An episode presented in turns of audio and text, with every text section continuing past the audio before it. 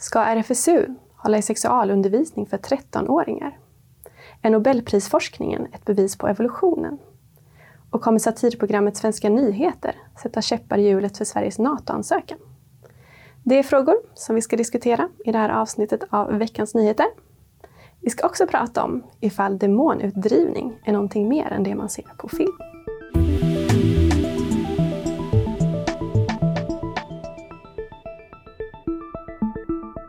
Varmt välkomna till det här avsnittet av Veckans nyheter med mig Sara Andersson och bibelläraren och ledarskribenten Sven Ankvist. Just det. Vi ska börja med att prata om att RFSU får föräldrakritik efter att ha hållit i sexualundervisning på en skola i Alunda i Östhammars kommun. Enligt föräldrarna har RFSU lyft pornografi på ett positivt sätt. De har använt ord som skolan inte vill att barnen ska använda och de har också delat ut kondomer. Eftersom det här var i en klass med 13-åringar så menar föräldrarna att RFSU har uppmuntrat eleverna till lagbrott eftersom man inte är byxmyndig innan man är 15 år. Mm. RFSU säger dock att det inte är olagligt för två personer som är under 15 år att ha sex utan att den lagen bara gäller om en av personerna är över 15 år. Tittar man på lagen så är det inte helt tydligt vad som gäller. Det står bara den som har sex med någon som är under 15 år ska dömas för brott, men det preciseras inte närmare vad den som är betyder. Klart står i alla fall att personer som är under 15 år inte är straffmyndiga och att det i praktiken inte ger någon rättslig påföljd för två 14-åringar mm. som har sex. Vad säger du om det? Alltså, ibland blir jag som Jesus var, alltså han förbannade en gång fikonträdet. Va? Eh, och man känner ju någon form av, inte att välsigna och önska lycka till, utan någon form av förbannelse över de som förstör unga människors sinnen och hjärtan faktiskt. Alltså för att, varför släpper man in aktörer som eh, lyfter upp frågeställningar som ju inte är tänkt att 13-åringar ska mötas av? Det tycker jag är en relevant fråga.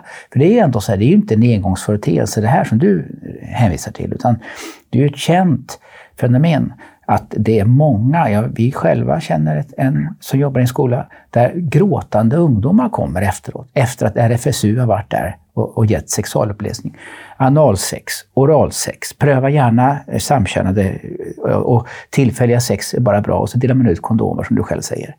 Det är fullkomligt vansinnigt menar jag.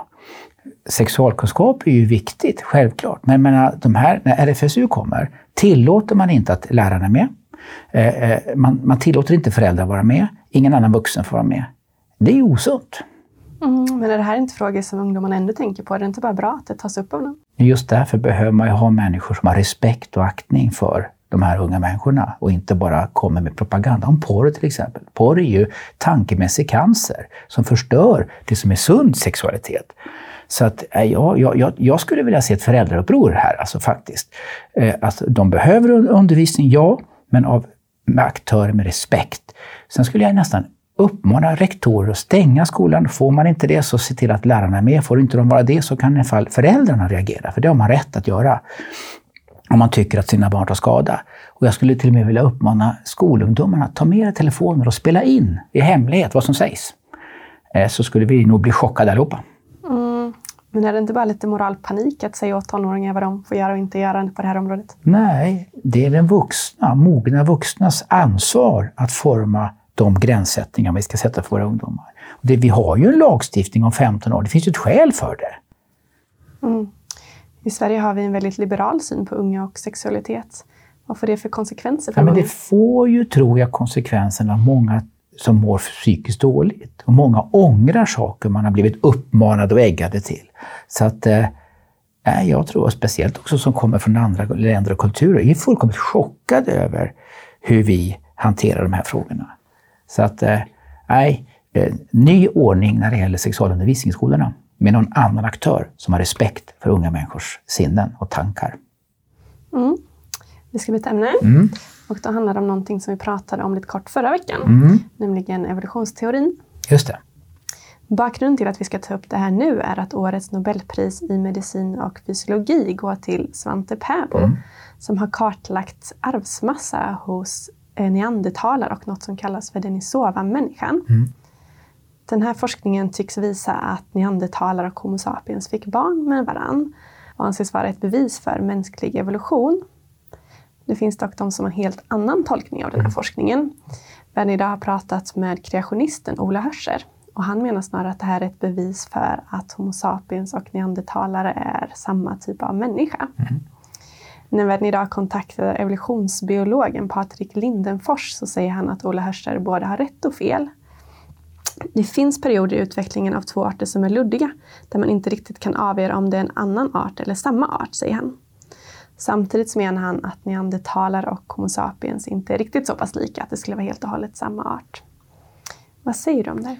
Alltså Ola Hörscher är ju professor i matematisk statistik och jobbar med sannolikhetsläror och, och även forskar i ursprungsfrågeställningar. Han, han är glad för Svante Pääbos Nobelpris. Han tycker det är jätteviktig forskning. Så att all forskning är bra forskning om man söker sanningen, eller hur? Vad det handlar om här är tolkning av de här forskningsresultaten. Och man kan tolka saker olika. Han menar ju att de här två då, eh, människogrupperna, alltså de här grupperna är människor. Så att, så att utan att gå på detaljer där, poängen är menar jag att man kan se det olika. Och jag menar en professor i matematik har ju tänkt några tankar också. Så att, jo, men han är väl inte lika insatt som de här biologerna? Nej, men han är ju insatt i, i, i sannolikhetsläror. Och eh, det han menar är ju att DNA är kod. Kod är inte en slump. Kod är motsats till slump. Det vill säga, någon har kodat. Någon har, och det här är extremt avancerade koder. Så att eh, när vi kommer till ursprungsfrågor så behövs det en stor portion ödmjukhet. Va? Och man kan se det olika. Mm. Men finns det inte risk för att den som tror benhårt på Bibeln hittar bevis för det vad forskningen visar? Absolut, och så får det inte vara. Därför då, då är det eisegetik, då läser man in saker i Bibeln.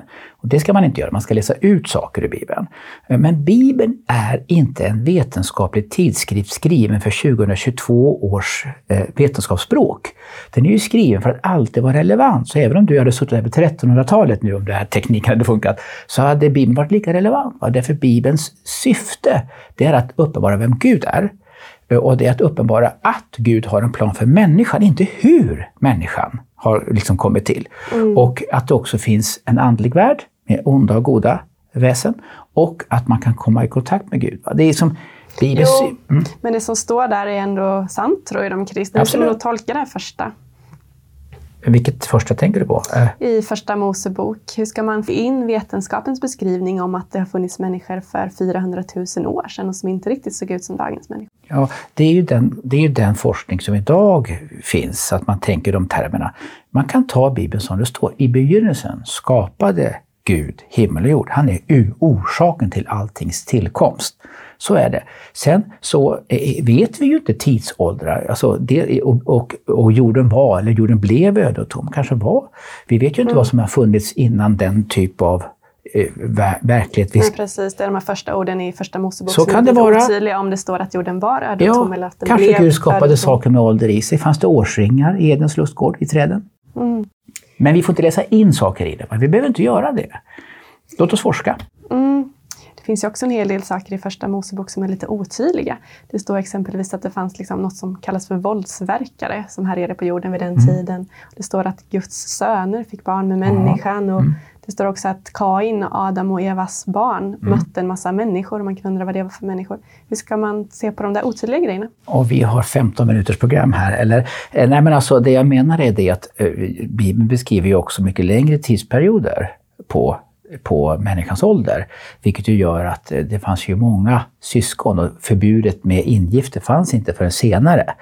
Eh, så att det finns mycket förklaringsmodeller på detta. Jag tror att Bibeln är rätt i sina syften, men vi måste, vi måste läsa det som den ska läsas. Eh, det finns en orsak till alltings tillkomst. Mm, vi hinner inte prata mer om det där utan ska gå över till nästa ämne. Mm.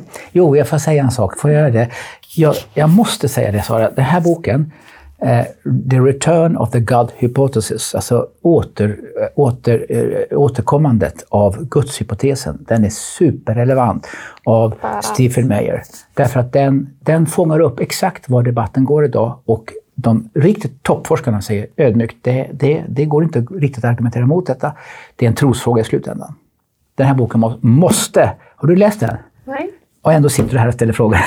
ja, men du ska läsa den faktiskt. Alltså säkert. Och jag uppmanar alla som tittar på det här programmet att verkligen göra det. Speciellt om man undrar om det verkligen finns någonting mer än det vi bara kan mäta och väga. Mm. Otroligt bra bok. Ja, nu ska jag gå över till nästa ämne. Ja. Då tänkte jag att du skulle få kommentera tre nyheter från veckan lite kort. Just det.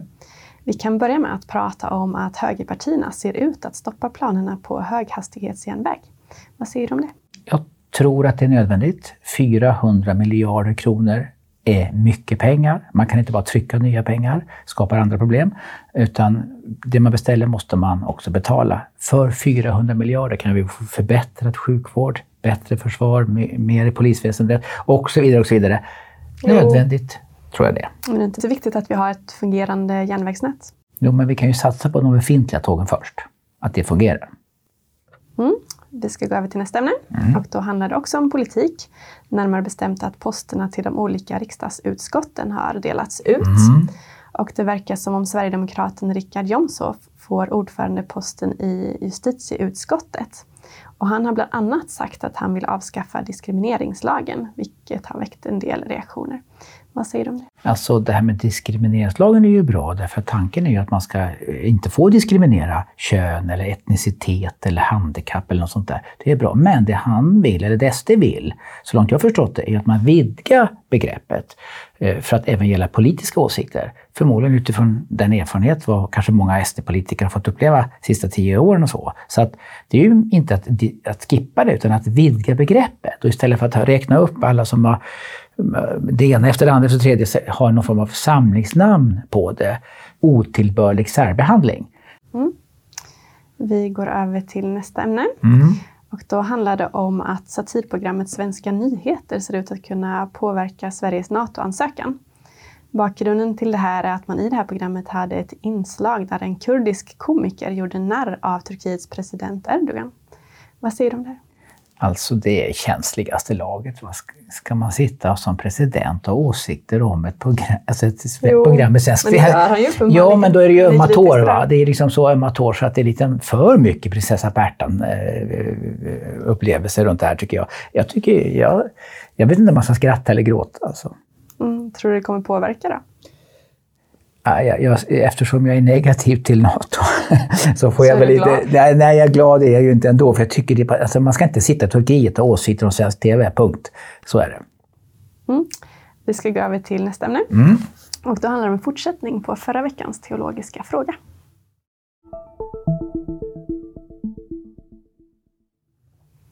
Ja, vi pratade om den onda andliga mm. verkligheten mm. förra veckan, närmare bestämt om demoner. Och det tänkte jag att vi skulle fortsätta att göra idag. Förra veckan så gav det uttryck för att demoner faktiskt finns och också för att människor kan bli besatta av demoner. Mm. Hur går det till? Det handlar ju om att man öppnar upp sig för någonting mörkt. Det kan vara via droger, det kan vara kulta handlingar. Till början leker man ju med drogen. Sen leker drogen med dig.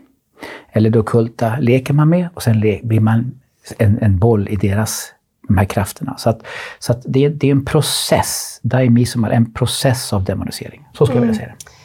Men hur kan man veta om man är besatt, eller vad man nu ska kalla det? Kan man ens vara medveten om det själv? Den som är det djupt vet det mycket väl och blir oftast missförstådd när man förklarar att de här mörka tingen man upplever men man inte kan hantera för man har inte fått ett språkbruk för det. Bibeln ger ett språkbruk för det. Och här behövs det ju andliga ledare som förstår vad det handlar om. Så att det är ju, ja, man vet om det. Sen kan det hända att man inte förstår, men man vet att det finns någonting mer.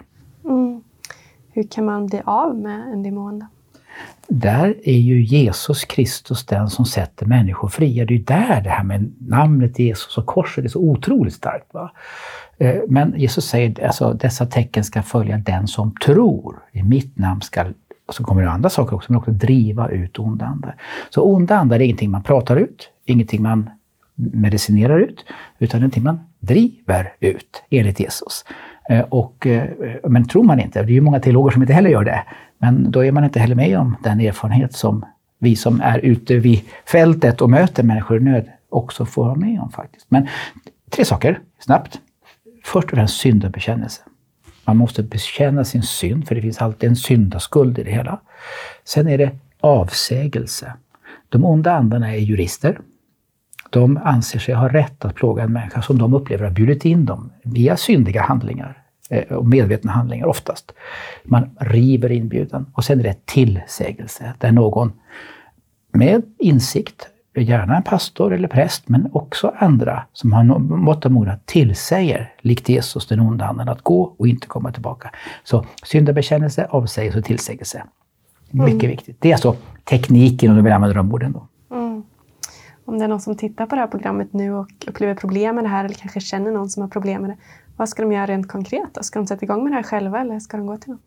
Eh, jag hoppas ju att Kristi kyrka i dess olika former gör det Kristi kyrkas Herre säger. Gör man inte det, utan man håller på med annat, så lider ju människor. Va? Och, eh, så att eh, här behöver man ju söka upp någon man har förtroende för och som kan hjälpa dig vidare. Men det går inte för mig att sitta här och ge ett generellt råd eftersom varje enskilt fall är helt unikt. Mm. Men man kan ju börja med att söka sanningen och söka kunskapen. Mm. Att, eh, Vad säger du om att kyrkan generellt har blivit ganska tyst i de här frågorna? Det är ändå något självklart i Jesu undervisning. Absolut, och det är fullkomligt bedrövligt att det är så. Mm. Jag vet ju inte vad man gör egentligen med de teologiska utbildningarna, men vi lär oss ju mycket annat. Men eh, det som verkar vara väldigt framträdande i Jesu tjänst, det var ju kraft eh, att förmedla hälsa och läkedom och att sätta människor fria ifrån det som ändå kallas för demoner och onda andar i Nya Testamentet.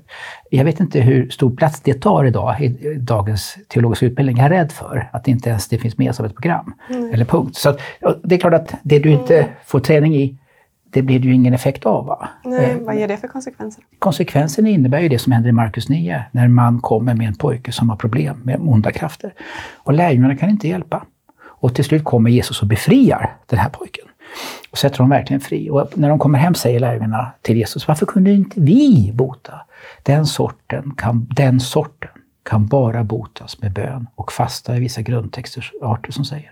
Det vill säga, det finns alla problem, inte demoner direkt, men den sortens problem finns. Och de människorna går idag från kyrka till kyrka till kyrka, får ingen hjälp. Och då självmedicinerar man sig själv med alkohol eller droger. En del drivs till och med till att begå självmord. Därför att kyrkan har psykologiserat och gjort något annat av den uppenbarelse som finns i skriften. Eh, och det är ju väldigt allvarligt. Va? Jag tror, och jag vill säga till slut här då, att Jesus säger min kyrka, min församling, mitt hus ska vara ett bönens hus. Men vi har gjort det till en rövarnäste. Mm. Mm. Tack så mycket Sven. Vi får avsluta diskussionen där. Tack. Och tack till er som har tittat. Har ni förslag på andra frågor som ni tycker att vi ska ta upp får ni som vanligt gärna mejla dem till oss. Ha det bra!